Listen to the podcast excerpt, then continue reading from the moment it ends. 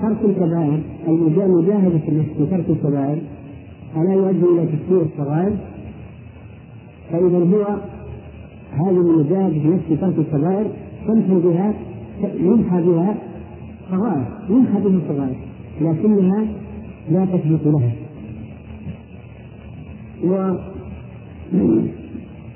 وذكر بعض العلماء أيضا من الأمثلة المصائب الدنيوية. قالوا هذه تكفر الذنوب لكن لا ثواب لها مع التكفير.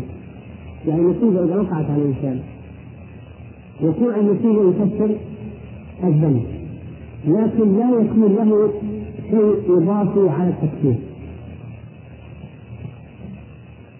وبعضهم خالف قال لا إذا صبر أو إذا أصيب بالمصائب فإنه يكون له بها حسنه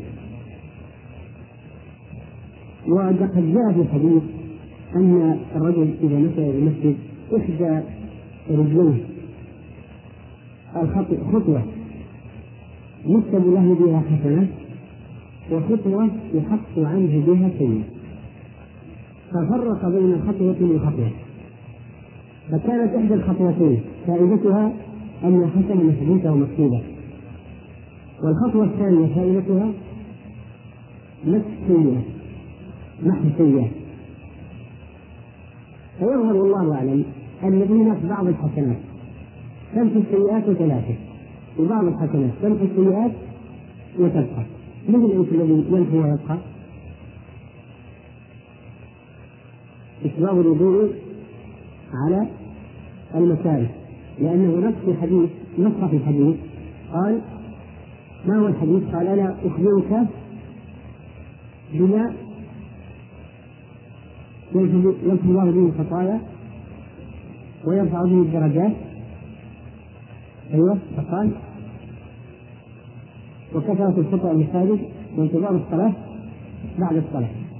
فإذا هذه أنواع من الحسنات تثبت بها وفي نفس الوقت تنهى بها خطايا.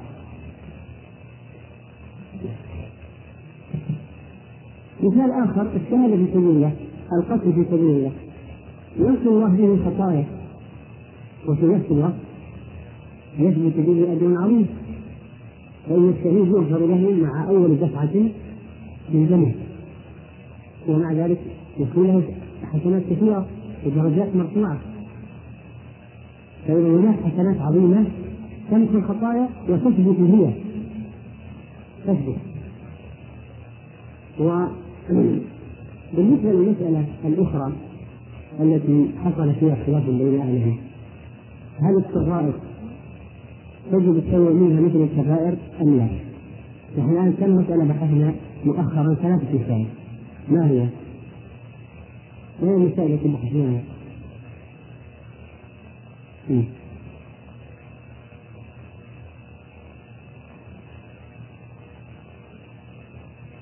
هذه غير هذه المسألة. الحمد مسائل أيوه هل الكبائر تنحى بغير التوبة أو لا؟ مسألة أخرى. بحثناها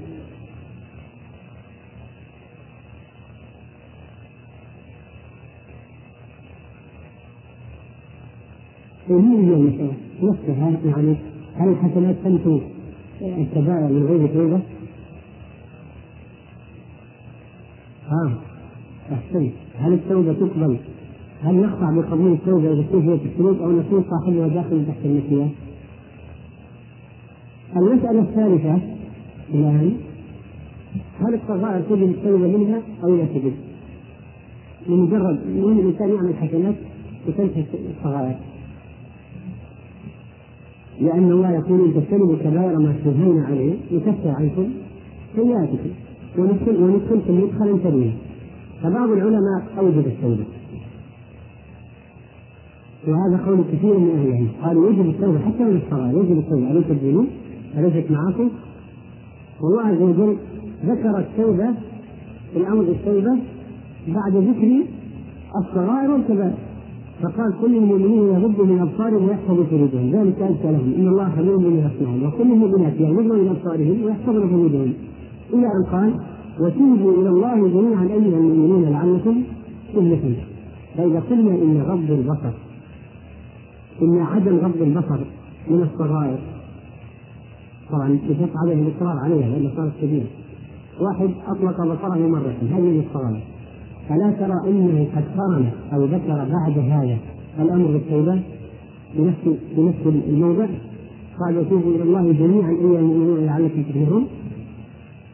وكذلك قال الله عز وجل يا أيها الذين آمنوا لا يسخر قوم من قوم عسى أن يكونوا خيرا منهم ولا نساء من نساء عسى أن يكون خيرا منهم ولا تلمزوا أنفسكم ولا تنابذوا بالألقاب بئس الاسم الفسوق بعد الإيمان ومن لم يتب فأولئك هم الظالمون. طيب هذه هذا الأمر بالتوبة جاء بعد طائفة من الذنوب منها صغائر بعضها صغائر وبعضهم بعضهم قال لا يجوز التوبة من الصغائر ولكن نظر هذا قول ضعيف.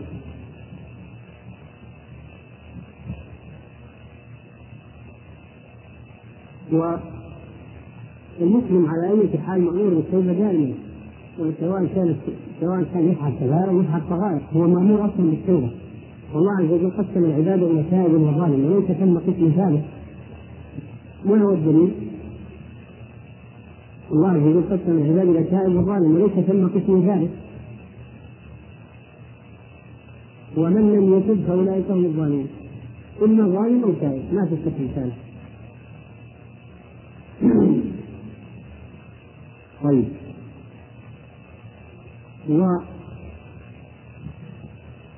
وعندنا آية فيها نوع من البشارة وهي قول الله عز وجل ويجزي للذين أحسنوا الحسنى الذين يجتنبون كبائر الإثم والفواحش إلا اللمن إن ربك واسع المغفرة. إن ربك واسع المغفرة.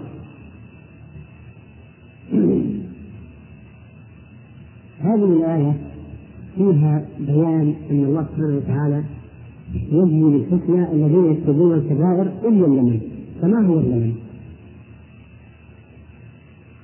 إلا اللمم هو مقدمة الفاحشة. الفواحش مثل لمس القبلة وغير ذلك. مثل النظرة هذه مقدمات لكنها ليست فاحشة بحد ذاتها.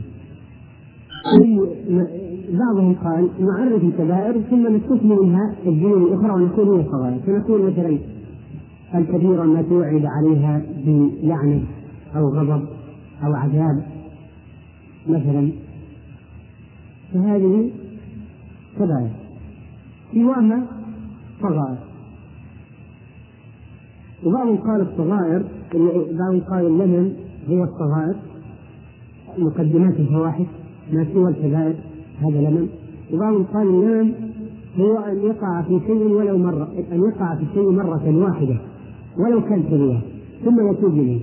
فلو أن إنسان وقع في الزنا مرة واحدة ثم تاب إلى الله ما ما وقع في مرة أخرى ولا عاد إليه. فهذا يكون من اللمم لأنه ألم بهذه المعصية مرة واحدة. فهذه اللمة من الزنا أو الخمر أو السرقة فصارت مرة مرة ثم تاب منها بعضهم قال هذا هو اللمن يدخل في اللمن.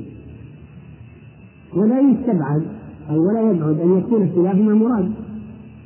الذي لا يأتي بالكبيرة إلا نادرا ثم يتوب منها أو يأتي بصغيرة كلاهما يمكن أن يطلق عليه لمن.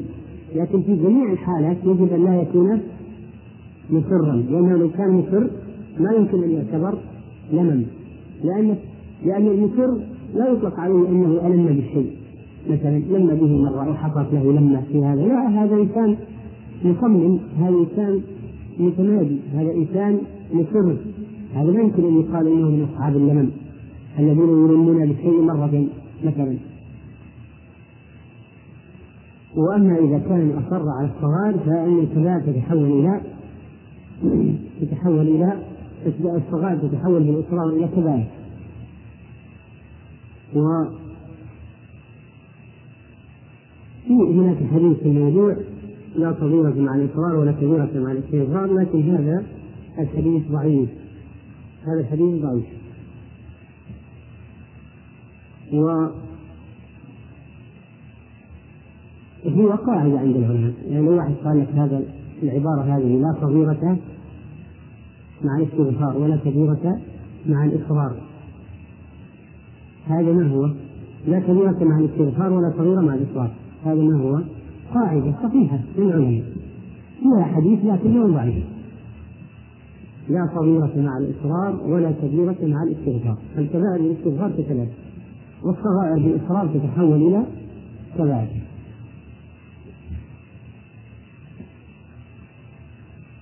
طيب. الآن مسألة أخرى. مسألة رابعة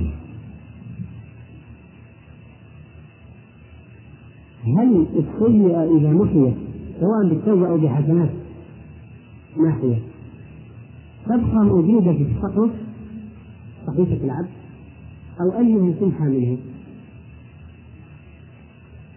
هل السيئة إذا محي إذا إذا تاب منها الإنسان السيئة إذا تاب منها الإنسان أو عمل حسنات خلفوها هل تمحى من صحيفة العبد؟ فلا يجدها يوم القيامة أصلا لا يجد شيء. أم أنها تبقى؟ لكن الله عز وجل يتجاوز عنه يوم القيامة. فتبقى موجودة. يطلع ينظر إليها. مكتوبة سيئة لكن لا أثر لها. يعني لا لا تكون سببا في دخوله النار ولا تحسب مع السيئات القصاص لأنه قد كان منها أو مثلت بحسنات هل هي مثبوتة تبقى مثبوتة أو أنها تمحى ما يبقى لها أثر ولا حتى بالكتابة في الصحف؟ هذه المسألة أيضا من المسائل التي حصل فيها نوع من الاختلاف بين العلماء. فقال الطائفة إن الذنوب لا تمحى من صحائف الأعمال لا بالتوبة ولا بغيره تبقى موجودة تبقى موجودة يقف عليها صاحبها يوم القيامة يوقف عليها ويقرأها. واستدل بقول الله عز وجل ووضع الكتاب فترى المجرمين مشفقين مما فيه ويقولون يا ويلتنا ما لهذا الكتاب لا يغادر صغيرة ولا كبيرة إلا أحصاها. لكن هل يصلح الاستدلال بهذه الآية على واحد عمل سيئة ثم تاب منها أو عمل حسنات مكثرة؟ والآية نزلت جاءت في سياق المجرمين. ووضع الكتاب فترى المجرمين مشفقين مما فيه هذا الاستدلال بالآية هذا فيه نظر. لكن لو واحد استدل بآية أخرى وهي قول الله عز وجل قال نحن على العموم عموم قول الله عز وجل فمن يعمل مثقال ذرة خيرا يره في صحيفة عمله يوم القيامة ومن يعمل مثقال ذرة شرا يره. فمن يعمل مثقال ذرة شرا يره. ما تدل بعمومها على أن الإنسان لو عمل سيئات في الدنيا حتى لو تاب أنها تبقى في الصحف.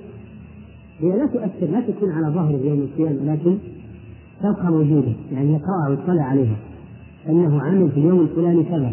عمل. نعم؟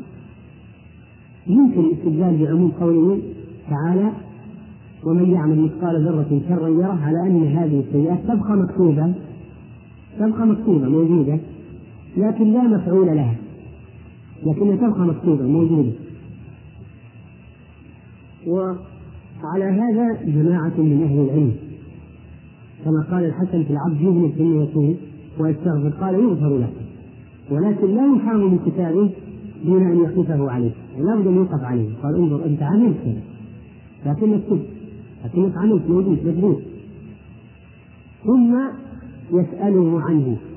ثم بكى الحسن بكاء شديدا وقال لو لم نبكي إلا للحياء من ذلك المقام لكان ينبغي لنا أن نبكي يعني إن صح لكن باقية موجودة والنظر فيها يوم القيامة يكفي للحياة يعني هذه يستحي من الله. إن مجرد وجودها في الصحف ما زالت موجودة في الصحف مجرد ولو كان ما يدخل النار بسببها ولا تكتب عليه.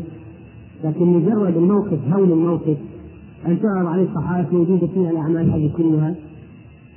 إن هذا الموقف كافي في أن الإنسان يعني يتحسر على ما فرط ما كتب فيها. وقال بلال بن سعد إن الله يغفر الذنوب ولكن لا يمحوها من الصحيفة. حتى يوقفه عليها يوم القيامة وإن تاب يطيع عليه يقول انظر أنت عملت كذا فلا يستطيع طبعا أن ينكر. وقال أبو عثمان النهدي عن سلمان يعطى الرجل صحيفته يوم القيامة فيقرأ أعلاها. فإذا سيئاته فإذا كاد يسوء ظنه نظر في أسفلها فإذا حسناته.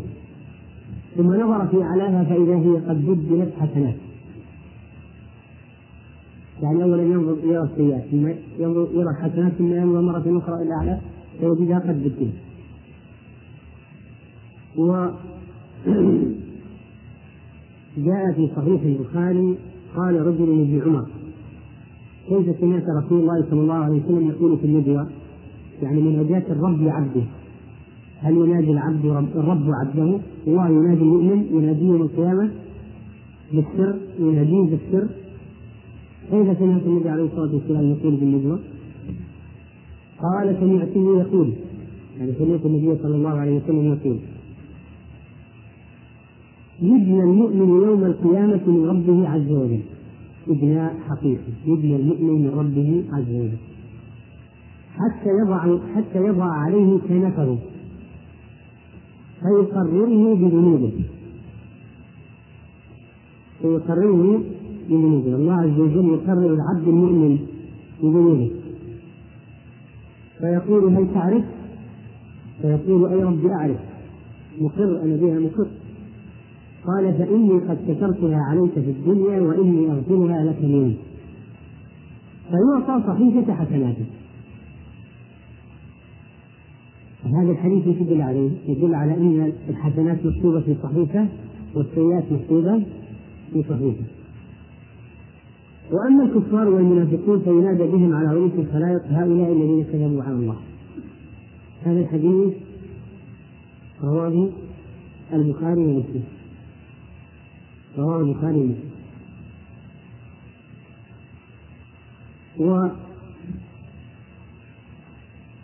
والمسألة أن السيئات تبقى موجودة لكي يقرر بها يقرر عليها العبد يوم القيامة يقرر عليها وإن تاب منها تدفع الإنسان المسلم إلى الحذر من السيئات. لأنه يكفي يعني يكفي الموقف. وإن كان هو لم يدخل النار بسببها لكن يكفي الحياة يكفي الموقف. فيه نوع من يعني الحرج العظيم. عندما يقف العبد فيرى كل شيء مكتوب.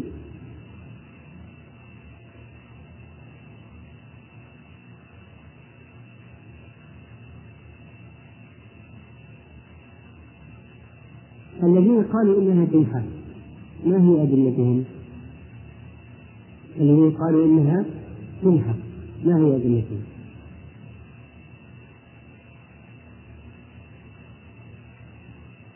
يبدل الله طريقه يقال هي تكتب.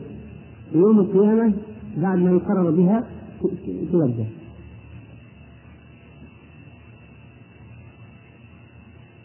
طيب. إلا من تاب تبقى سيئات مكتوبة ثم يوم القيامة تبدل حسنات بعد أن يطلع عليها أما اللي ما تاب ما ما تمحى تبدل ويبقى عليه يجري.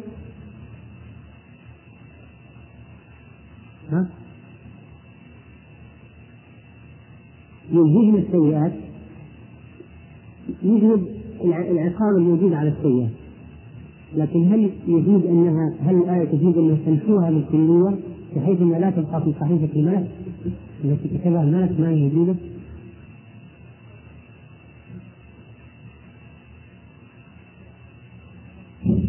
يمحو الله به الخطايا هذا الكلام هو الآن المحو يعني هل ازالتها من الصحيفه بالكليه ولا زوال العذاب المترتب عليها؟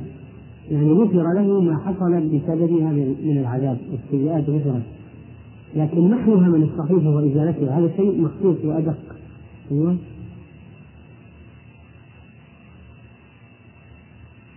يمحو الله ما يشاء ويثبت وعنده أم الكتاب طيب قيل المحو في صحف الملائكة وليس في اللوح المحفوظ. صح ولا لا؟ بدليل أن أنه فصل بين أم الكتاب المحو يمحو الله ما يشاء ويثبت وعنده أم الكتاب ما في تغيير ولا تبديل. فالمحو حاصل في صحف الملائكة. لكن هل المحو هذا هو محو السيئات؟ أم هو محو مثلا آية نسخت كما قال في صحف مكرمة مرفوعة مطهرة بأيدي سفرة كرام ضررة. فيمكن يكون المحو هذا هو محو آيات نسخت صح ولا لا؟ طيب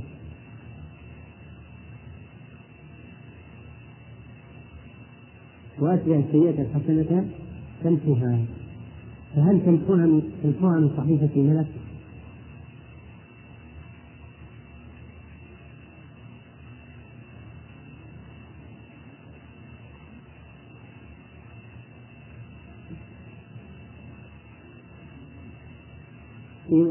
مشكلة في صحته يوجد صحة.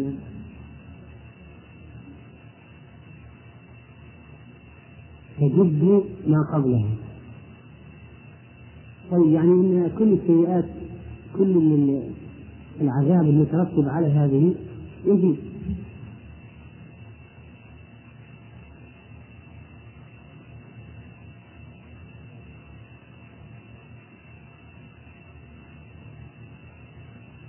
حديث الطبراني إنها إن إن صاحب الشمال يرفع القلم ست ساعات. عن العبد المسلم عن عبد المؤمن المذنب يعني حتى يتوب فإذا تاب ما كتبها أصلا. وإذا ما تاب كتبها. لكن هذا ما يفيد النفس صح ولا لا؟ هذا يفيد أنه يعطى فرصة ست ساعات يتوب إذا تاب ما تكتب أصلا. ما هو تكتب وتمحى ما تكتب أصلا. بالعكس هذه تحتاج به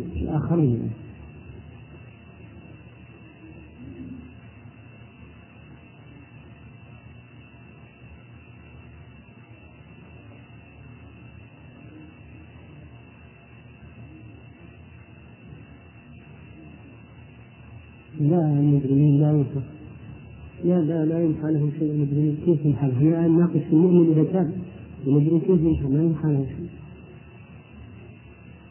ها؟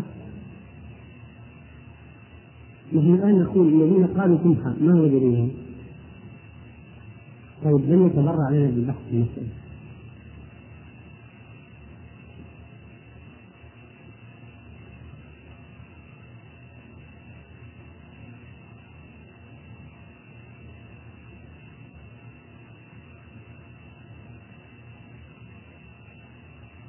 طيب. نبحث كلنا طيب. كل واحد يبحث. في أي كتاب له علاقة طبعا بالموضوع. يعني مثل التفاسير مثلا. تقول مثل التفاسير. إن الحسنات يجيبن السيئات. مثل شرح كتاب آخر لشرح هذا الحديث. مثل شرح اللي ذكرناه. يغفر الله من يشاء ويثبت. هل هو أعمال اللي في كلها هو القرآن الموجود في الملائكة نعم. فيبحث طيب. حتى ننظر هل نعثر على شيء؟ كل واحد يستطيع يبحث الذين قالوا بالنحو ما دليلهم؟ انها تمحى حيث انه لا يبقى لها أثر. ولا كأنها عملت أصلا ما في إثبات إنها عملت. ما يوجد شيء ابدا طيب. إيش صحة الحديث؟ الحديث ما هو؟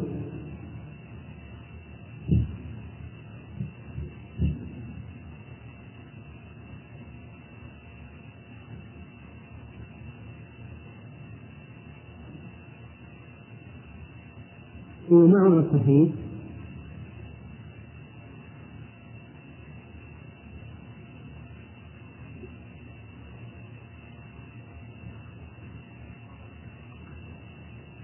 أيوه اذا لا حديث مهم. ما دام طيب هذا هو صحيح؟ صحيح. الترمذي رقم؟ نعم.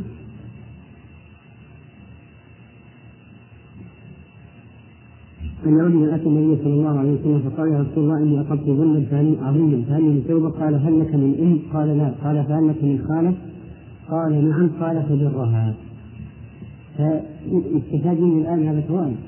أن بر الوالدة يكفر السيئات العظيمة. وثانيا مكانة الخالة وأن الخالة بر الخالة له منزل كبير. وأنه إذا كان الأم غير موجودة فينتقل البر إلى الخالة. يعني لو واحد توفيت أمه وخالته موجودة ينقل بر أمه إلى خالته.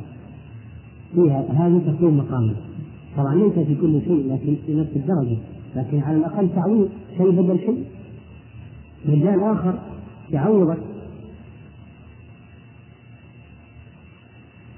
هل لك من أم؟ قال لا قال فهل لك من خالق؟ قال نعم قال فليرها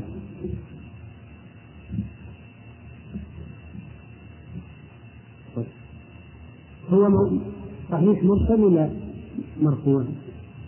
يعني هو قال الترمذي لكن قال قال النووي ذكر أن المرسل أصح من الموصول.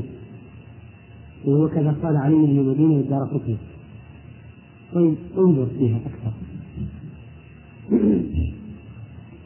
طيب وقوله صلى الله عليه وسلم هذا المقطع الأخير من الحديث وخالق الناس بخلق حسن. اتقوا الله حيث كنت واتي السيئة الحسنة تنفعها وخالق الناس بخلق حسن. معناها أن اتق الله حيثما كنت. وأتبع السيئة الحسنة تنفعها وخالق الناس بخلق حسن أن الخلق الحسن هذا من خصال التقوى. وأنه داخل فيها ولا شك. لكنه أخرجه لماذا؟ لأن كثيرا من الناس يظن أن التقوى هي القيام بحق الله ولو ظلم العباد. رحمك الله.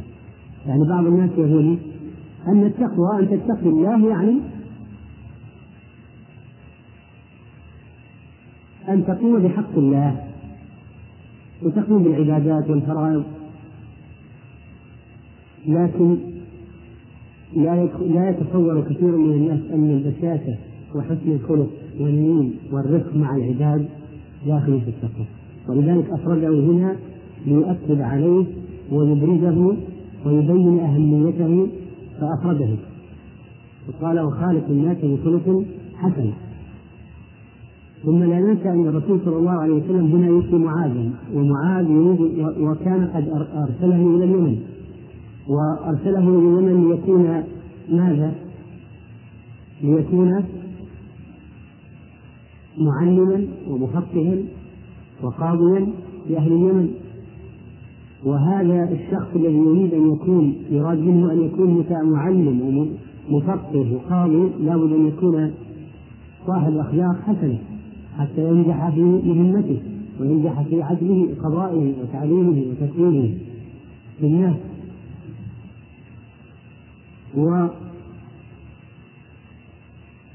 الذي يجمع بين القيام بحقوق الله وحقوق العباد نوع عزيز من الناس ونادر فترى بعض الناس إما انه قام بحقوق الله لكن تارك العباد وبعض الناس يخالف العباد يخالف العباد يحسن اخلاقهم مع العباد لكنه في حق الله مؤمن. في ناس يقولون الدين المعاملة يا أخي ما عليه صلى ولا ما صلى الدين المعاملة. فينسون حقوق الله. وهناك أناس بعضهم من المنتجين للدين. يعني علاقتهم بالله جيدة في صلواتهم وأذكارهم وأدعيتهم وفرائضهم ونوافلهم يقوم الليل. لكن إذا جاء يتكلم مع العباد شرف. تعامل مع العباد تعامل سيء. أخلاقه سيء. ولذلك الذي يجمع بين القيام بحقوق الله وحقوق العباد هذا نوع نادر من البشر ولا يقوى على هذا إلا الكمل من الأنبياء والصديقين. والله سبحانه وتعالى ذكر في كتابه أن معاملة الناس بالأخلاق الحسنة من صفات المتقين وخصال التقوى. فقال الله أعدت للمتقين الذين ينفقون في السراء والضراء والكاظمين الغيظ والعافين عن الناس والله يحب المحسنين. هذه ذكرها من صفات المتقين. فدل ذلك على أن حسن الخلق من خصال التقوى. وحسن الخلق لا شك أنه يبلغ بالعبد منزلة عظيمة. وقد انتفح الشارع الذي حسن خلقه مدحا عظيما يعني أدلة جاءت بمدح الذي حسن خلقه أشياء عجيبة. يدل فعلا على أهمية هذا الأمر بالشريعة. أكمل المؤمنين إيمانا أحسنهم خلقا. إن المؤمن لا يدرك بحسن خلقه درجات الصائم القائم. الصائم النفل القائم الليل النفل قد تدركها بأي شيء؟ بحسن الخلق. ما من شيء يوضع في الميزان أثقل من حسن الخلق. وإن صاحب حسن الخلق ليبلغ به درجة صاحب الصوم والصلاة. حديث صحيح. ألا أخبركم بأحبكم إليه إلى الله وأقربكم مني مجلسا يوم القيامة؟ قالوا بلى. قال أحسنكم خلقا وقال صلى الله عليه وسلم أنا زعيم ببيت في أعلى الجنة لمن حسن خلقه. فأدلة أدلة التي فيها تكريم صاحب الخلق الحسن وبيان عظم منزلته عند الله. هذه أحاديث ونصوص كثيرة ومتعددة. وتنجح من عدة جهات. ممنوح من عدة جهات صاحب الخلق الحسن ومذكور له عدة مناقب في النصوص الشرعية. ذلك أن المسألة أمر مهم. كيف يتعايش الناس بدون أخلاق حسنة؟ وكيف يكون المجتمع الإسلامي قائم إذا كان الأخلاق كانت الأخلاق مفقودة بين أفراده؟ ولذلك ركزت الشريعة على الخلق الحسن. وجعلت صاحب الخلق الحسن مثل درجات الصائم القائم. لكن ما هو حسن الخلق؟ ما تعرفون؟ قال بعض السلف حسن الخلق الكرم والبذلة والاحتمال. الكرم والبذلة يعني التبذل والاحتمال. احتمال الناس الكرم واحتمال الناس يعني بذل الندى وكف الأذى. هذا حسن الخلق. إذا أردت التعريف بكلمتين جامعتين بذل الندى وكف الأذى. هذا حسن الخلق يعني في كلمات بسيطة نحن لو أردنا أن نطبقها تأخذ كل العمر ولا لا؟ أو أكثر من عمر مع أن كلمات بسيطة يعني. يعني لو تقول بذل الندى وكف الأذى. إيش هذا؟ هذا لو أردت أن يعني تكون على العلاقة مع الناس كلها قائمة على هاتين الكلمتين. أو على كلمة حسن الخلق. وقال الشعبي حسن الخلق البذلة والعطية والبشر الحسن. وقال ابن المبارك هو بسط الوجه وبذل المعروف وكف الأذى. بسط الوجه وبذل المعروف وكف الأذى. وسئل سلام بن أبي مطيع عن حسن الخلق فأنشد يعني أنشد أبياتا في وصف صاحب الخلق الحسن. أنشد أبياتا في وصف صاحب الخلق الحسن فقال تراه إذا ما جئته متهللا كأنك تعطيه الذي أنت سائله. مع أنك أنت الآن تسأل تقول هذا. لكن تراه متهلل كأنك أنت ستعطيه الشيء الذي أنت تسأله إياه. تراه إذا ما جئته متهللا كأنك تعطيه الذي أنت سائله. ولو لم يكن في كفه غير روحه لجاد بها فليتق الله سائله. لأن على السائلين أن يتقوا الله في الإنسان هذا لأنهم لأنه لا يبخل عليهم. يمكن يجحف بحقه ولا يبقوا له شيء من كثرة كرمه هو البحر من أي النواحي أتيته فلجته المعروف والجود ساحله. فلجته يعني داخل العمق من معروف. والساحل الشاطئ هو الجود. فهذه أبيات عظيمة في وصف صاحب الخلق الحسن. تراه إذا ما جئته متهللا كأنك تعطيه الذي أنت سائله ولو لم يكن في كفه غير روحه لجاد بها فليتق الله سائله هو البحر من أي النواحي أتيته؟ فلجته المعروف والجود كافيه وقال الإمام أحمد رحمه الله حسن الخلق أن لا تغضب ولا تحتج أن لا تغضب لا تغضب ولا تحتج وعنه أنه قال حسن الخلق أن تحتمل ما يكون للناس. وهذا طبعا شيء من حسن الخلق. هذا دين من حسن الخلق احتمال الأذى عدم الغضب عدم الشدة. وقال إسحاق بن راهويه هو بسط الوجه وأن لا تغضب. بسط الوجه ابتسامتك في وجه أخيك صدقة. وقال بعض أهل العلم حسن الخلق كظم الغيظ لله وإظهار الطلاقة والبشر إلا أن ينتجع الفاجر. طبعا هذا لا نبشر ولا نبتسم. والعفو عن الجالين إلا تأديبا أو إقامة حج. لأن إقامة الحج ما فيها عفو ولا فيها خفة ولا فيها تلطف بل فيها تغليظ إغلاظ وكف الأذى عن كل مسلم أو معاهد إلا تغيير منكر.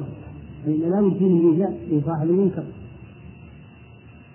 أو أخذا بمظلمة لمظلوم من غير تعدي ناخذ مظلمة للمظلوم ناخذ المظلمة من مظلوم وهذا فيه تظلم فيه إغراض على الظالم لا؟ نعم. فإذا هذه استثناءات من الشيء العام. استثناءات من الشيء العام.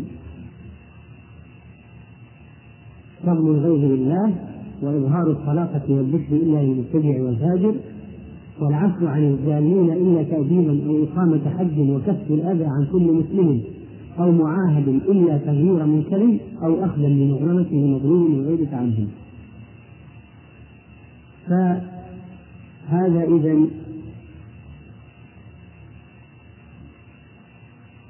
من حسن الخلق. ومن حسن الخلق أن تصل من قطعك وتعطي من حرمك وتعفو عمن ظلمك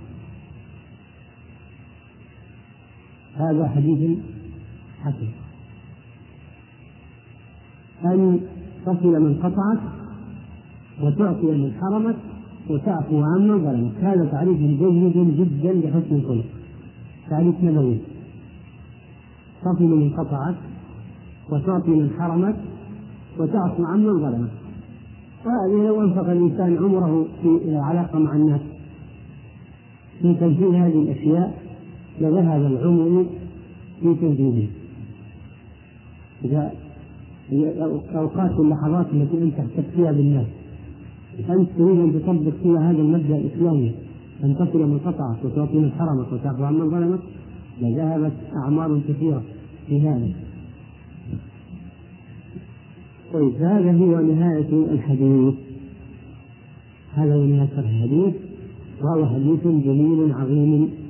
للغاية قد اشتمل على هذه الفوائد الجميلة التي ينبغي للمسلم يحرص عليها. طبعا هذا نور مشكاة النبوة. أقول هذا نور مشكاة النبوة. لا يمكن أن يجاري أحد من البشر رسول الله صلى الله عليه وسلم في جمعه لهذه المعاني العظيمة في العبارات والكلمات القليلة. التي جاءت بغاية فصاحتها. فهذا هو فهذه بلاغة النبي صلى الله عليه وسلم الذي أعطاه الله جوامع الكلم الذي أعطاه الله جوامع الكلم.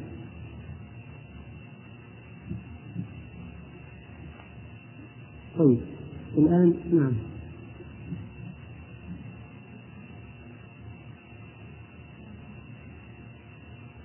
طبعا السيئات أوزانها مختلفة. هناك سيئة كبيرة وسيئة أخف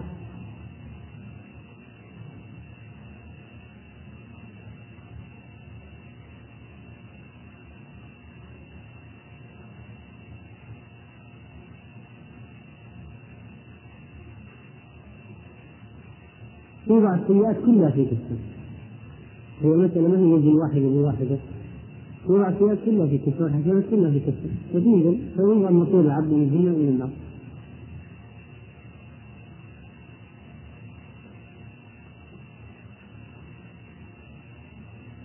سيئة كفرتها حسنة يحتاج أن تكون حسنة معادلة للسيئة وقد تكون سيئة زنا مثلا سيئة عظيمة جدا. تحتاج إلى عدة حسنات مثلا لتكفيرها وليست حسنة واحدة. إلا أن تكون حسنة جهاد يعني حسنة عظيمة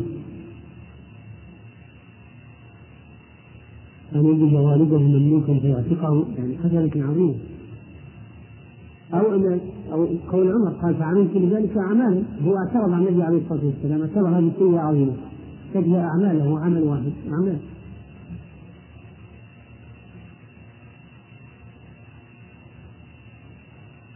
اي اي نعم حسب صغر حسب السيء بحسب السيء حال السيء نعم. طيب نعم.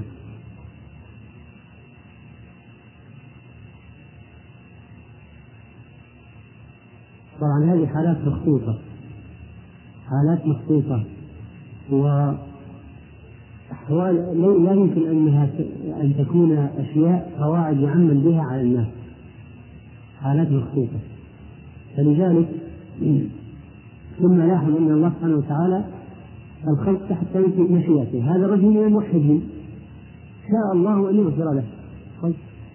فهو لا يمكن نقول كل العباد هكذا. كل الموحدين المذنبين كلهم سيغفر لهم يعني ويدخلون الجنة بغيرهم. ما يمكن. هذه حالات مخصوصه نعم. نعم. ممكن الحسنة تنفع عدة سيئات. أن تكون حسنة عظيمة وسيئات مثلا صغيرة فتنفع عدة سيئات يعني قول إن الحسنات من السيئات ما هو لازم أن تكون بالعدل؟ يعني إن الحسنات الخمس بين السيئات الخمس. لا. إن الحسنات بين السيئات عموما. فقد تكون حسنة تذهب بسيئات وقد تكون حسنات تذهب بسيئة واحدة. نعم.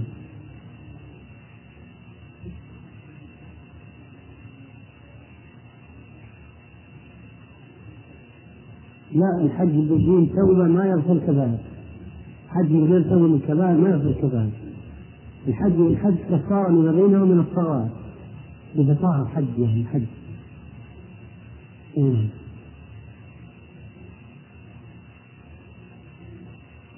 هو هذا.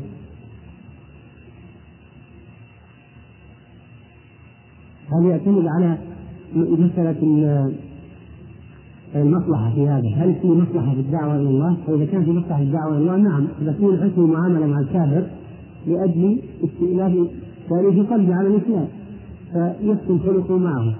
لكن مع الحرب المحارب أو المتبع ما في حسن خلق مع المحارب ما في حسن خلق وأيضا المبتدع إذا كان إظهارنا إظهارنا للقسوة والغلظة عليه يؤدي إلى تراجعه عن بدعته وشعوره بخطأه. ما يجوز لنا أن نلين ولا أن نبتسم ولا أن نبش ونهش في وجهه. نعم. يرد عليه يغلظ عليه نعم. في جميع الحالات لابد من يقال المصالح المفاسد ما نقدم على خطوة سواء في الإغلاظ أو كذا إلا إذ نحسب ما وراءه. من الأشياء يعني الشريعة مبناها الشريعة بنيت على تحصيل المصالح وتكثيرها ودرء المفاسد وتقليلها. هذا مبنى الشريعة. مبنى الشريعة. بنيت الشريعة على تحصيل المصالح وتكثيرها ودرء المفاسد وتقليلها. فلا بد أن تكون القاعدة هذه معنا دائما. طيب إذا نحن سنكتفي بهذا القدر. من. وهذا نهاية شرح الحديث وندخل إن شاء الله في الحديث التاسع عشر. والله أعلم صلى الله وسلم على نبينا محمد.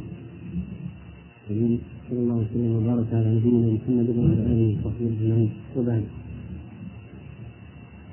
فهذا شرح الحديث التاسع عشر من الأحاديث الأربعين النووية على مؤلفها رحمة الله.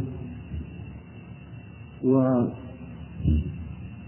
الإمام النووي رحمه الله جمع هذه الأحاديث من كتاب الأحاديث الكلية لأبي الصلاح التقى الأربعين من كتاب الأحاديث الكلية لابن الصلاح فهذا الآن الحديث التاسع عشر من هذه الأحاديث وهو حديث عبد الله بن عباس رضي الله عنه فهل من من تجد نفسه ليسمى حديث؟ تفضل. الحديث التاسع عشر عناية الله. عن أبي عباس عبد الله بن عباس رضي الله عنهما قال كنت خلف النبي صلى الله عليه وسلم وهما فاحفظ احفظ الله تجده تجاهك إذا سألت فاسأل الله. وإذا استعنت فاستعن بالله. واعلم أن الأمة لو اجتمعت على أن ينفعوك بشيء. لم ينفعوك إلا بشيء. قد كتبه الله لك. وإن اجتمعوا على أن يضروك بشيء. لم يضروك إلا بشيء قد كتبه الله عليك. رفعت الأقلام وجفت الصحف. رواه الترمذي وقال حديث حسن صحيح. وفي رواية غير الترمذي احفظ الله تجده أمامك تعرف إلى الله في الرخاء وعرفت في الشدة واعلم أن ما أخطأك لم يكن ليصيبك وما أصابك لم يكن ليخطئك واعلم أن النصر مع الصبر وأن الفرج مع الكرب وأن مع العسر يسرا. هذا الحديث خرجه جماعة من أهل العلم منهم الإمام أحمد رحمه الله تعالى وأبو يعلى وكذلك الحافظ الترمذي رحمه الله. وأضبط طرق الحديث وأحسنها وأصحها هو رواية الترمذي رحمه الله التي خرجها من طريق حنف الصنعاني حنف الصنعاني من رجال الإمام مسلم.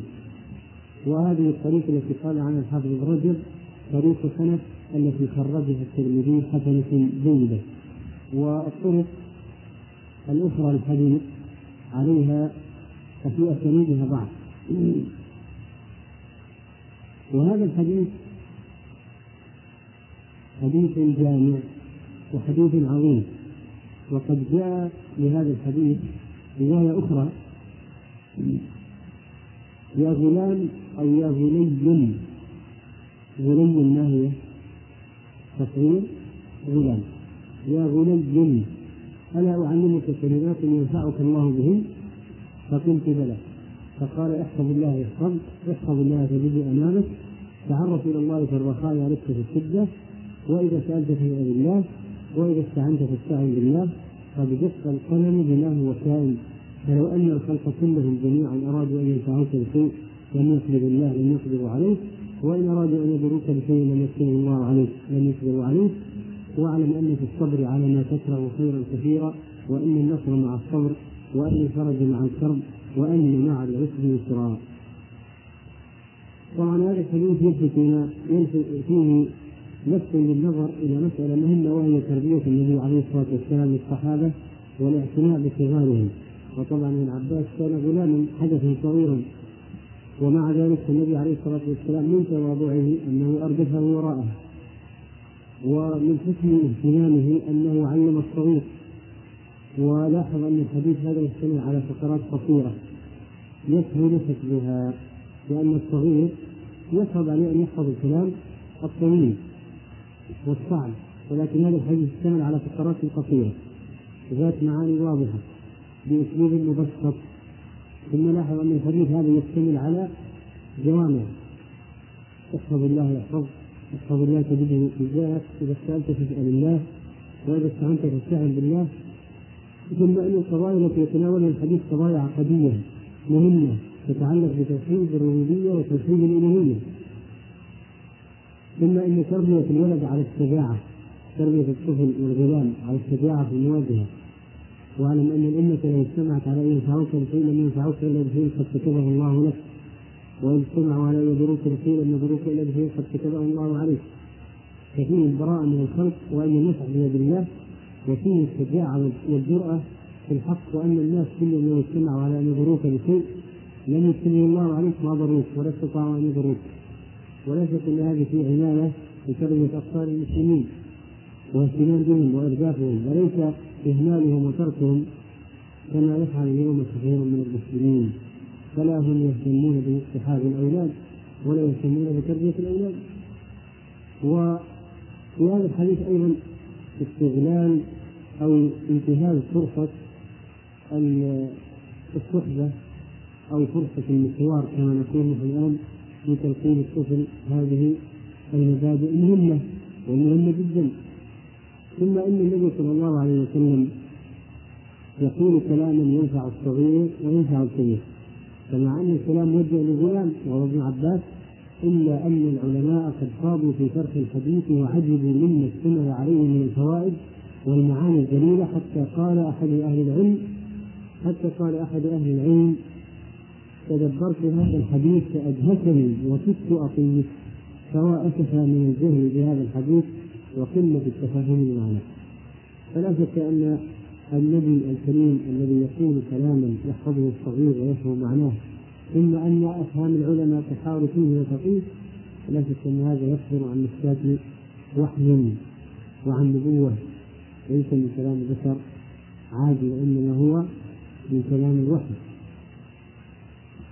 وفي هذا الحديث أيضا الوصية الوصية لأن الوصية تحفظ فإذا قلت لفلان أوصيك بشيء مثلا أوصيك بكذا فإن هذا آه، فيه توجيه الاهتمام والعناية بحفظ هذه الوصية. وهذه الوصية لذلك ابن رجب رحمه الله شرح الحديث بدون أن يفصل ماذا سماه؟ سماه بدون أن يفصل سماه نور الاقتباس في مشكاة وصية النبي صلى الله عليه وسلم لابن عباس. نور الاقتباس في مشكاة وصية النبي صلى الله عليه وسلم لابن عباس. وأعتنى به فأفرد له جزءا منفصلا طبعا حافظ رجب رحمه الله له عدد من المصنفات في شرح أحاديث منفصلة مثل تمثيل المؤمن بخامة الزرع وغيرها. في في أحاديث في شرح حديث ما بإذان الجائعان رجب رحمه الله له اهتمام بشرح الأحاديث أحاديث معينة أخرجها في أجزاء خاصة. ومنها هذا الحديث. حديث احفظ الله يحفظ وذكر جملا منه في جامع الأمور الحكم في شرح هذه الأحاديث. ذكر جملا مما ذكره في كتابه المنفصل ورسالته المستقلة وأما أول عبارة تطالعنا في هذا الحديث وهي احفظ الله يحفظ هذه أول عبارة. النبي عليه الصلاة والسلام من إحسانه في التعليم أنه يبسط الأشياء. ولذلك قال يا غلام إني أعلمك كلمات. فهذا هذا التمهيد يفيد يفيد في أي شيء في تبسيط القضية للولد. إني أعلمك كلمات. احفظ الله يحفظ. إني أعلمك كلمات. أي أشياء يسيرة. وليست صعبة ولا كبيرة ولا كثيرة ولا طويلة وإنما أشياء مختصرة. إني أعلمك كلمات.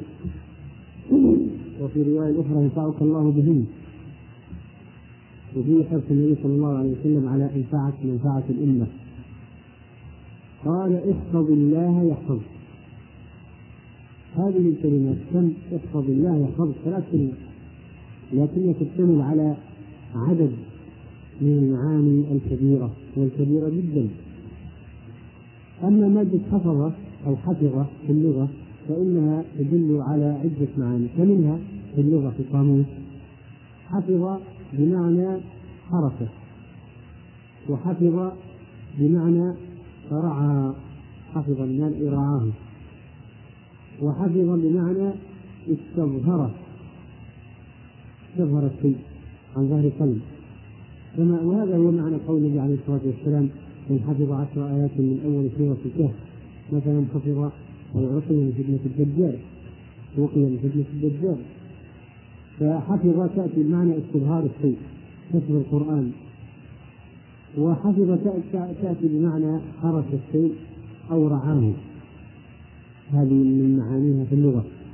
والحفيظ هو الموكل بالشيء.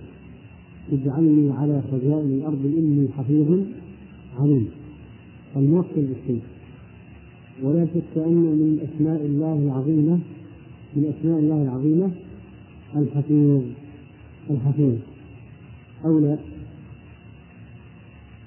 هل من أسماء الله الحفيظ؟ ها؟ هل من أسماء الله الحفيظ؟ ما هو الدليل؟ فالله خير حافظا إيه؟ لكن لاحظ والله خير حافظا يعني يريد نص هذا وصف يوسف يوسف فيه إيه؟ أنا الآن نتكلم على قضية من أسماء الله هل هو من أسماء الله؟ وما هو الدليل؟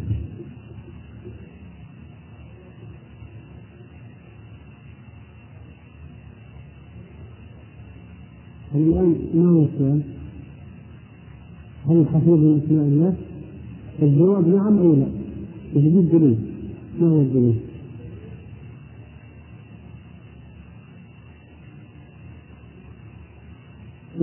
ونثبت أنه له لا هو دليل هذا النقاش لا نقاش علمي ما يصلح فيه التأليفات لأنه دليل على أن من أسماء الله الحفيظ عندك علم أن من أسماء الله الحفيظ وأنه من التسعة وتسعين.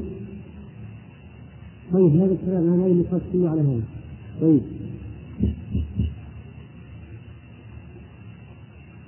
ما ندري أي الآية؟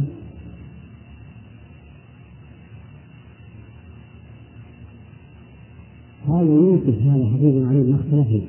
أنا نقول هل من أسماء الله الحفيظ؟ فما هو الدليل؟ هو هو شيء كيفي قال اجعلنا على خزائن الأرض إنه حفيظ عنه طيب. بس توقيفي أن يتوقف على الدليل. هذا هو. يتوقف على الدليل. هذا معنى توقيفي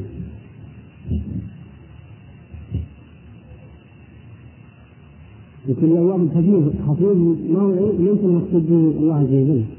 وإنما يكون الأواب الحفيظ الحفيظ هو الذي يحفظ حدود الله. والذي يحفظ أوامر الله. وقيل الذي يحفظ ذنوبه ويتذكرها دائما فيتوب.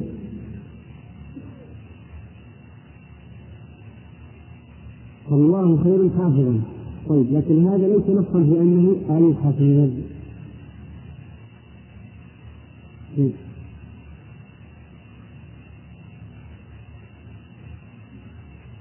إذا معناها نسيها تبحثون هنا لابد نحدد من يتبرع في بحثها. الكتب التي تكلمت عن الأسماء الأسماء والصفات. طيب. فتبحث عن هذه هل الحفيظ من أسماء الله أم لا؟ في كتاب شيخ محمد أيضا؟ يهدي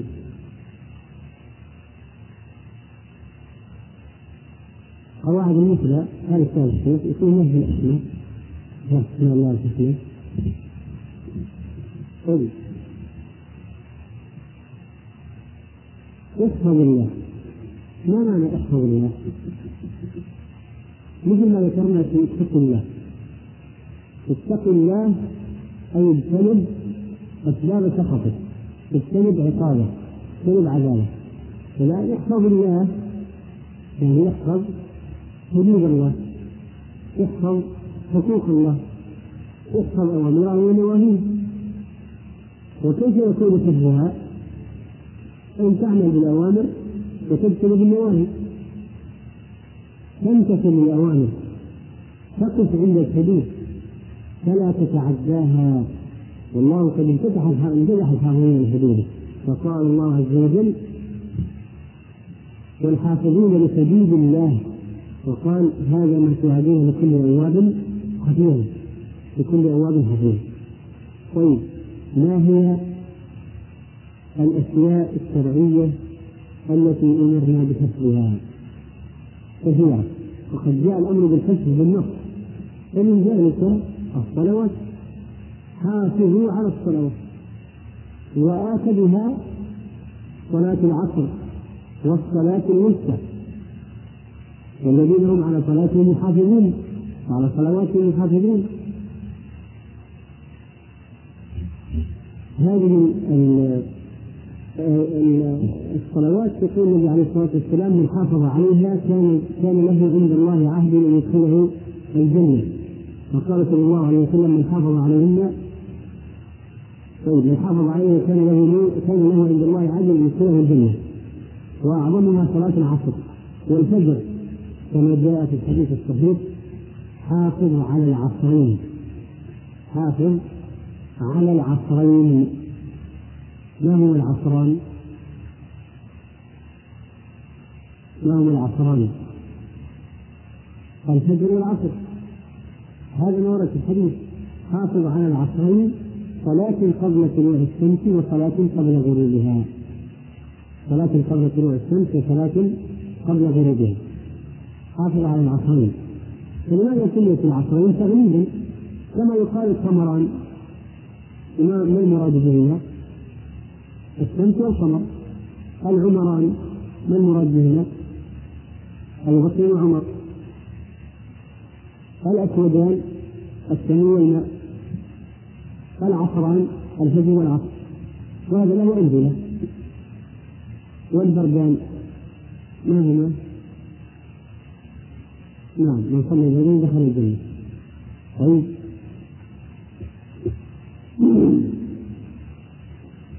فإذا هذا يقال له في اللغة التغليب يغلب اسم واحد على الآخر فيدمجان معا في اسم واحد. يعني يؤخذ من هذا لهذا يغلب عليه.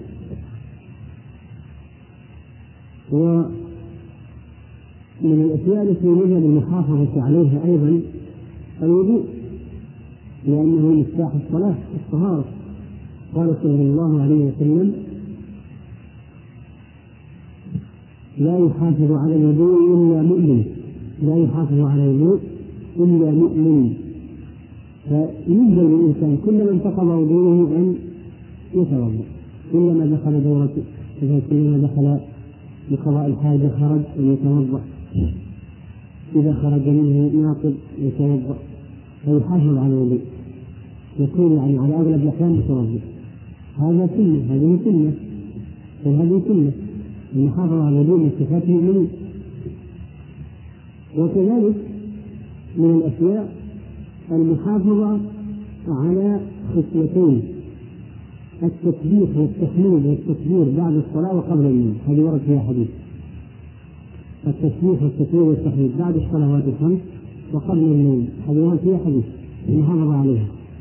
طيب كذلك ورد حديث المحافظة على أربع ركعات قبل الظهر وبعد الظهر. من حافظ على أربع ركعات قبل الظهر وأربع بعدها حرم على النار.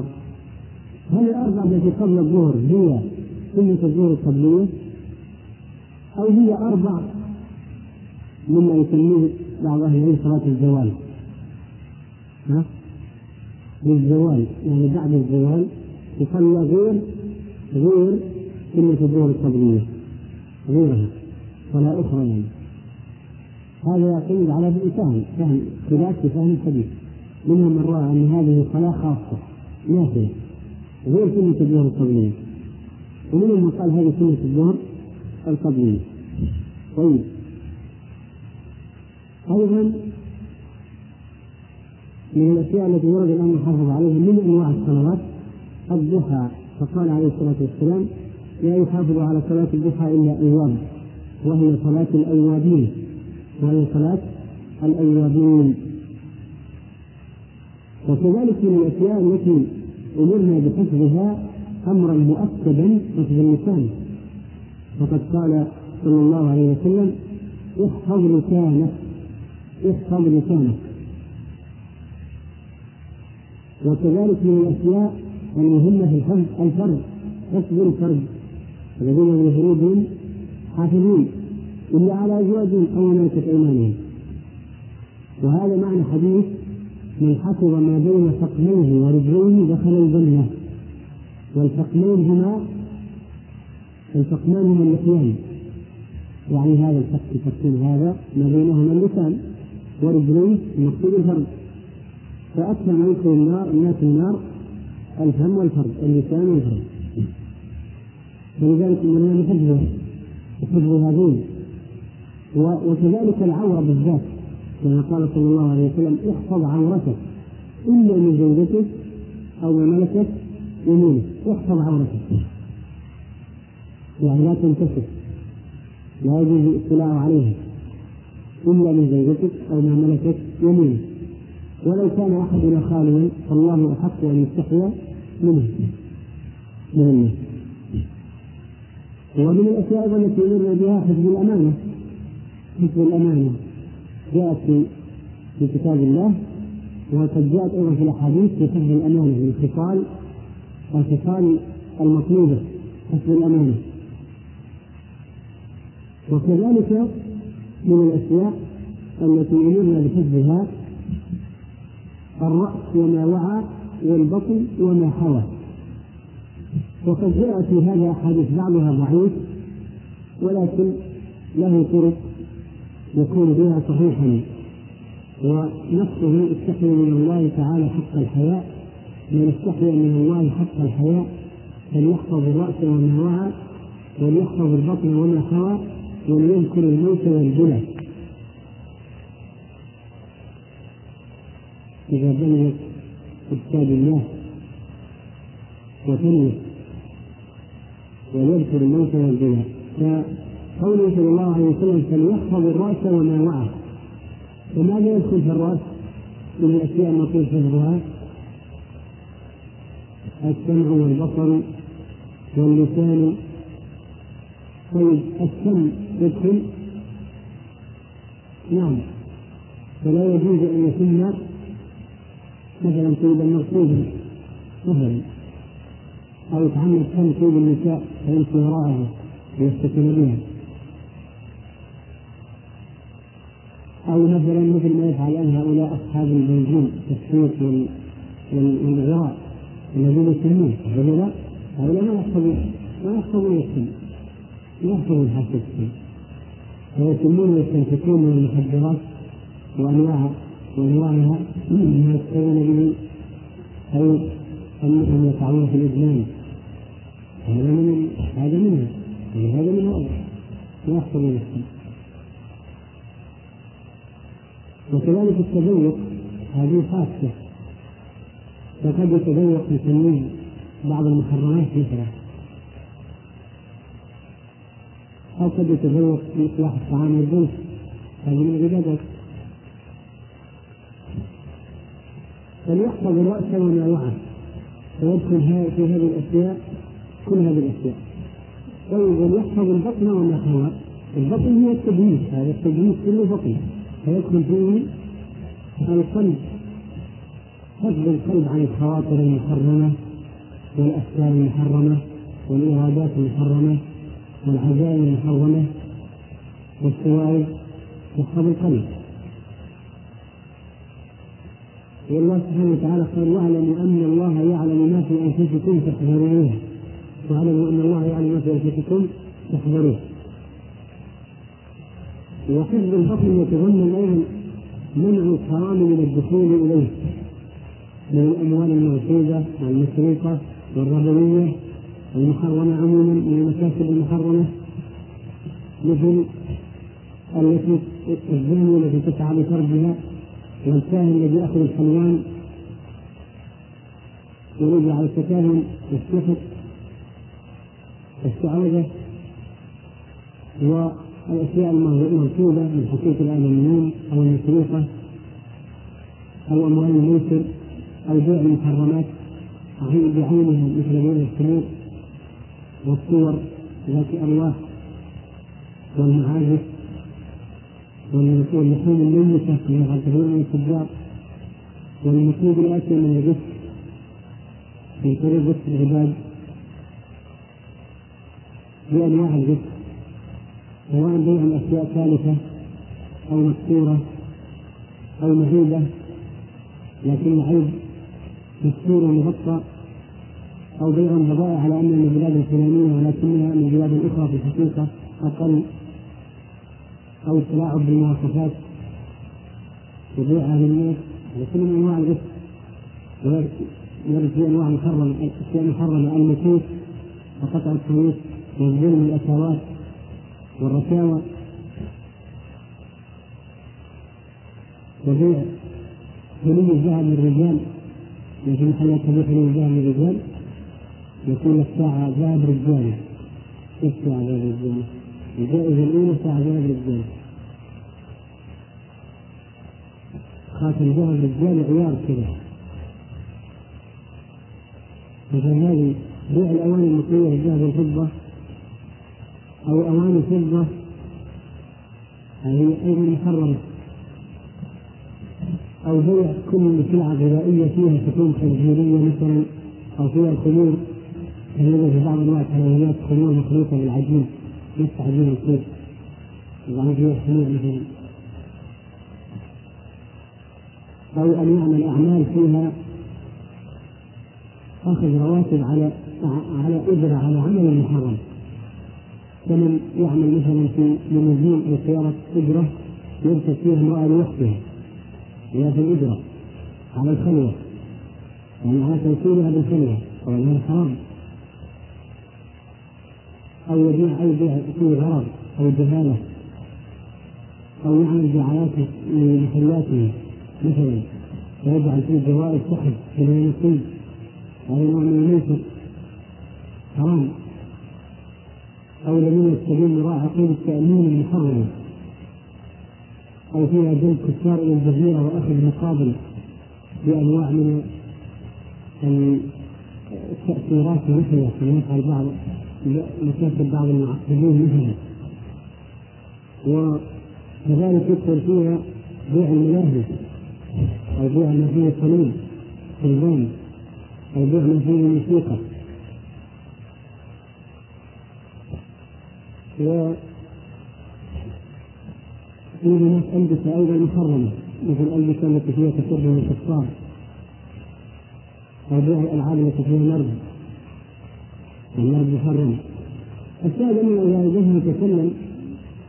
يعني في مسألة أنواع النكاح المحرمة مما هو موجود الكثير اليوم فسيكون بدون النقاب لكن المقصود فهم البطن من إدخال الحرام إليه.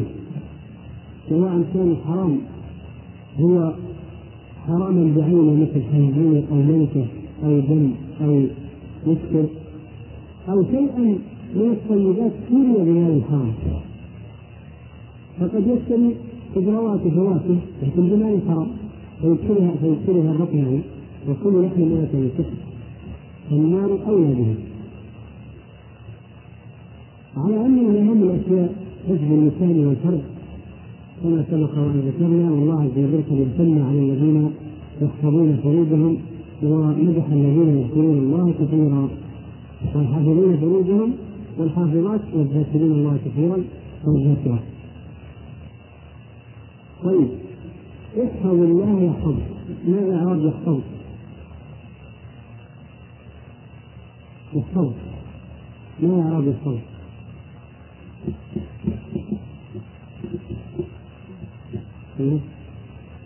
جواب الشرط مجنون جواب الأمر. جواب الأمر. مجنون احفظ فعل الأمر. أين جوابه؟ يحفظ احفظ الله يحفظ جواب الأمر مجنون فهذا مترتب على هذا. يعني يحفظ مترتب على احفظ. إذا حفظت حفظ هذا مترتب عليه. احفظ الله يحفظ وقوله وجاء هذا من هذا لأن القاعدة الشرعية الجزاء من جنس العمل. صحيح لا؟ الجزاء من جنس العمل. خيرا فخير أو شرا فشر احفظ الله يحفظ.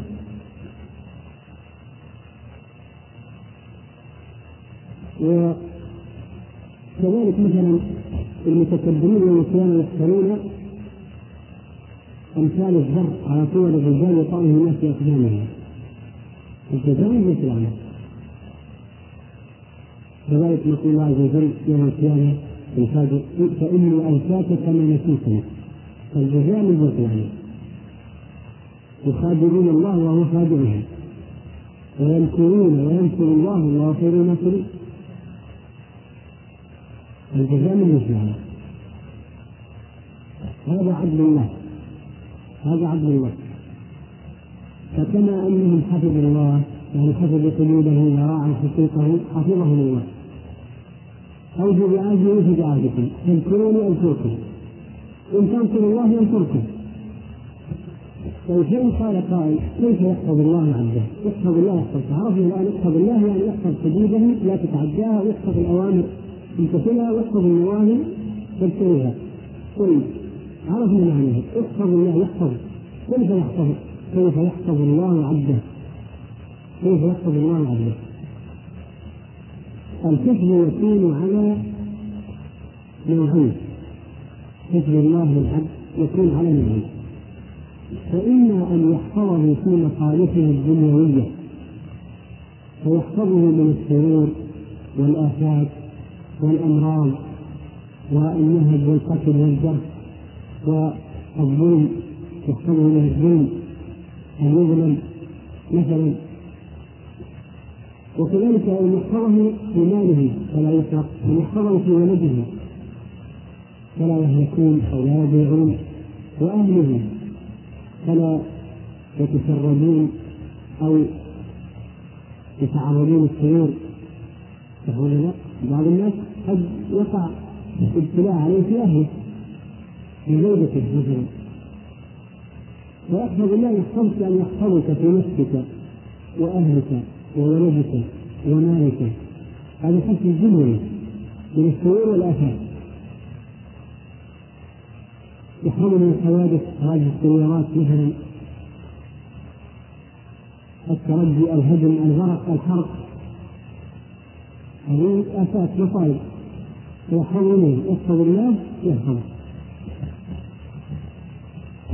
والله سبحانه وتعالى شك انه يحفظ عباده كما قال الله سبحانه وتعالى عن وظائف بعض الملائكة له معقبات من بين يديه ومن خلفه يحفظونه من أمر الله.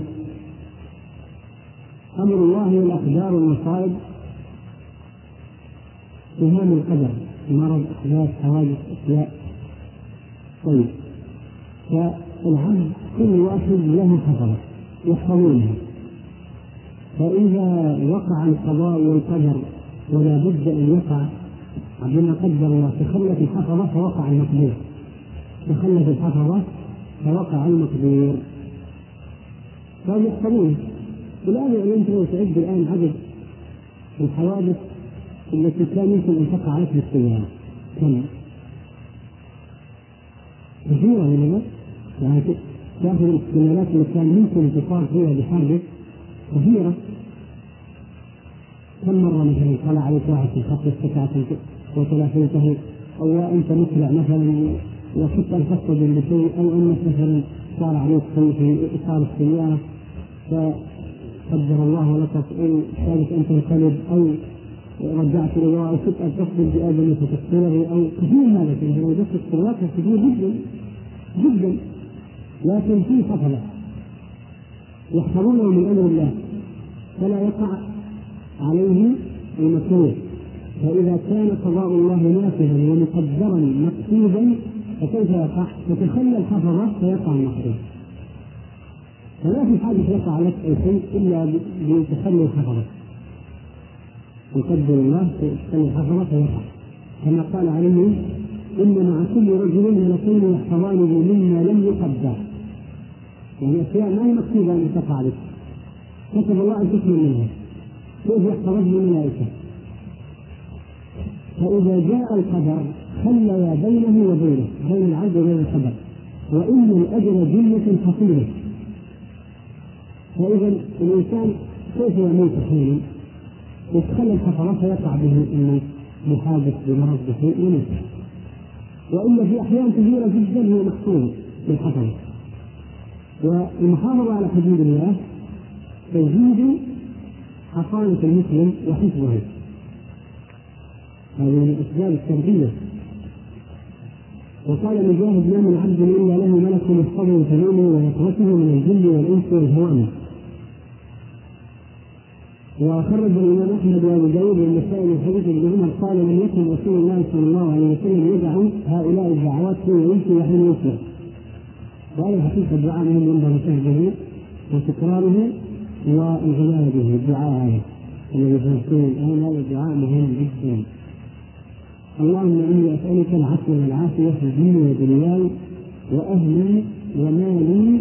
اللهم استر عوراتي وأمن روعاتي واحفظني من بين يدي ومن خلفي وعن يميني وعن شمالي ومن فوقي وأعوذ بعظمتك من ظلمك هذا حديث عظيم لأن فيه حفظ من الوجوه ذكر من وجوه كثيرة متعددة ومن يسألك العفو العفو عن الزلات الخطيئات السيئات. والعافية أن يعافيك الله من كل مصيبة. والعافية في ديني ودنياي لاحظ ما أكمل هذا الدعاء. ديني ودنياي وأهلي ومالي يعني الأولاد والزوجة والأموال. من البنوك والسيارات والنقد والتجارة. اللهم يستر عوراته أو يستر عورته وآمن روعته واحفظني من بين يديه كل يأتي من أمامه من المصائب. ضربة خطة حادث كل شيء يأتي من أمامه الجن الشيطان يريد إيذاء ومن خلفه بأنواع قال أيضا الأشياء التي تقع والغدر وعن يمينه من يأتي عن يمينه وعن شماله ومن فوقه قد يقع عليه في من أعلى فيهلك أو يدرك.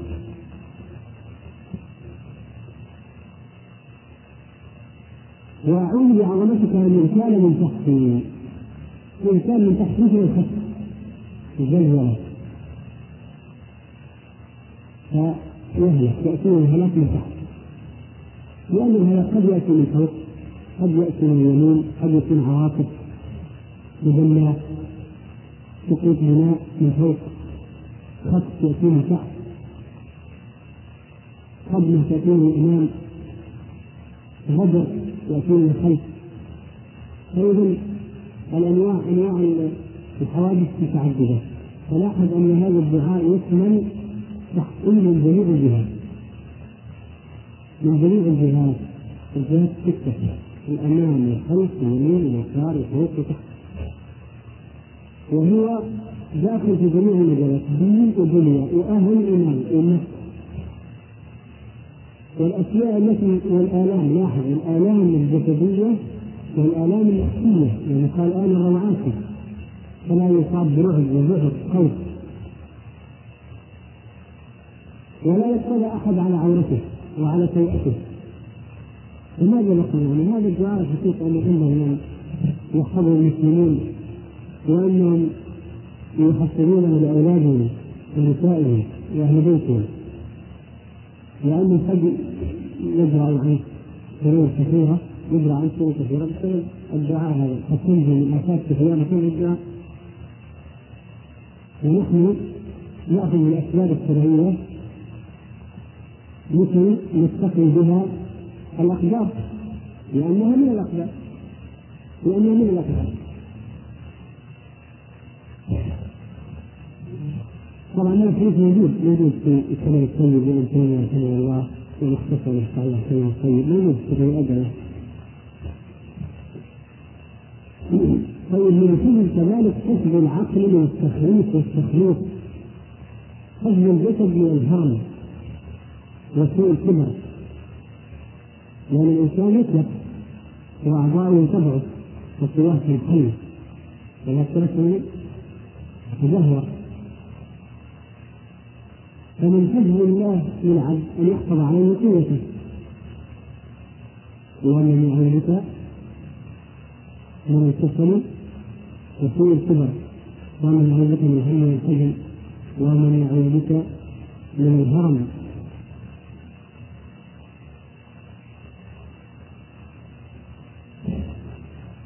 طيب فمن حفظ الله في قداه وفي شبابه وقوته ولم يستخدمها في المعاصي حفظ الله عليه صحته وعافيته وبدنه في كبره ومتعه بسمعه وبصره وقوته وعقله فقد يأمن من التحريف. يقال لك فلان مات وكان عقله موفورا فلان مات وكان يتمتع بصحته فلان مات وحواسه سليمه فلان مات وذاكرته جيده. وهذا معنى حديث ومتعنا باسماعنا واطفالنا وقواتنا أبدا ما ابقيتنا وأحييتنا واجعله الوارث منا يعني كأنه يسير حتى كانت تورثه من بعده. يعني أنه كان يجاوز بحيث كأنه يتيم من بعده.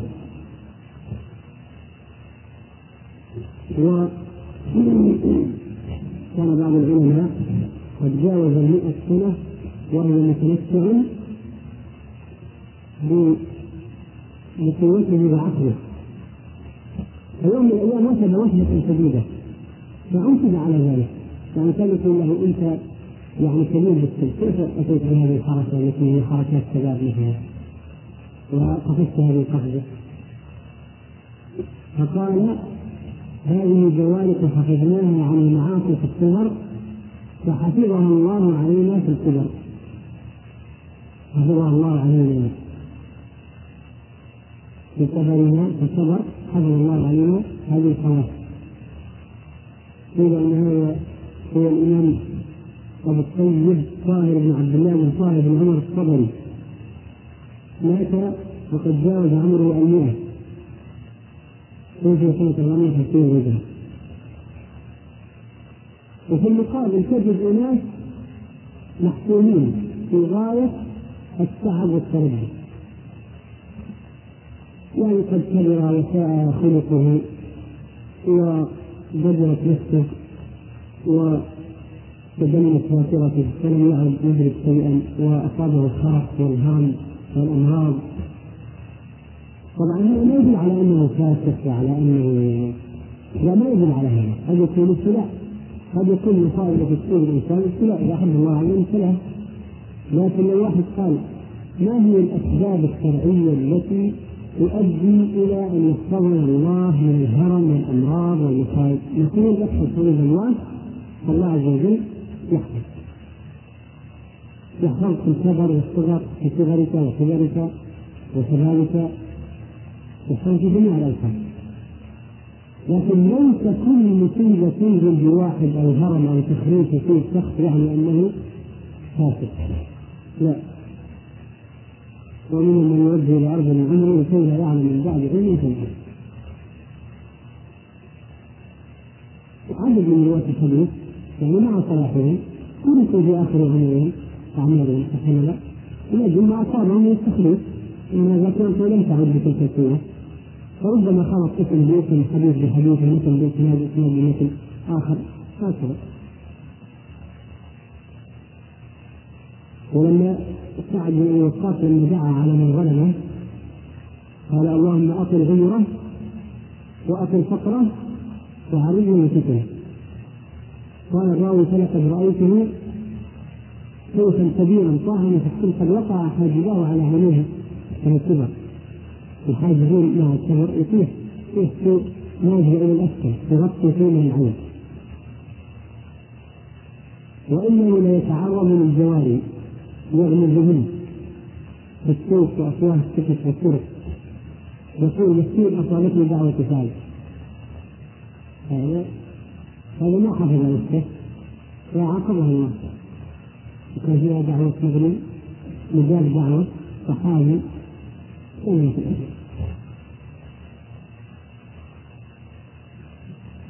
وكذلك من الحكم الدنيوي أن يحفظ الله أولادك من بعدك وأحفادك بعدك وأولاد أحفادك ربما بصلاح أبيهم الاخ كبير حتى أن بعض العلماء قالوا في تفسير قول الله عز وجل وأما وأما الجبال فكان لغلامين يتيمين في المدينة وكان تحته كنز لهما وكان أبوهما صالحا. بعض قال ابوهما هذا جد الثالث يعني كان صالح فكسب الله للانسان هؤلاء بسبب صلاح الجد القديم الجد الأول الجد القديم الجد السابع هذا. لكن المشهور المشهور الله في التفسير أنه الأب المباشر. كان أبوهما يعني الأب مباشر لكن من نفس سواء كان الأب القريب أو الأب البعيد النتيجة واحدة ان يعني الله حفظ الأولاد بصلاح الأب وقد يحفظ الأحفاد بصلاح الجد ويحفظ من بعده بسبب صلاح نفس الجد حتى أن بعض السلف قال لابنه سعيد بن سيد يا في جنة صلاتي من اجلك يعني أنا أقول أحيانا أصلي لنفسي أشياء لكن أحيانا أقول هذه الصلاة نافلة نوافل اصليها من أجل أن يحفظ يحفظ الله الولد يحفظ في ايها الولد بصلاته. لأن الله يحفظ الأعمال الصالحة يحفظ الرجل وأولاده زوجته وربما إخوانه بسبب صلاته.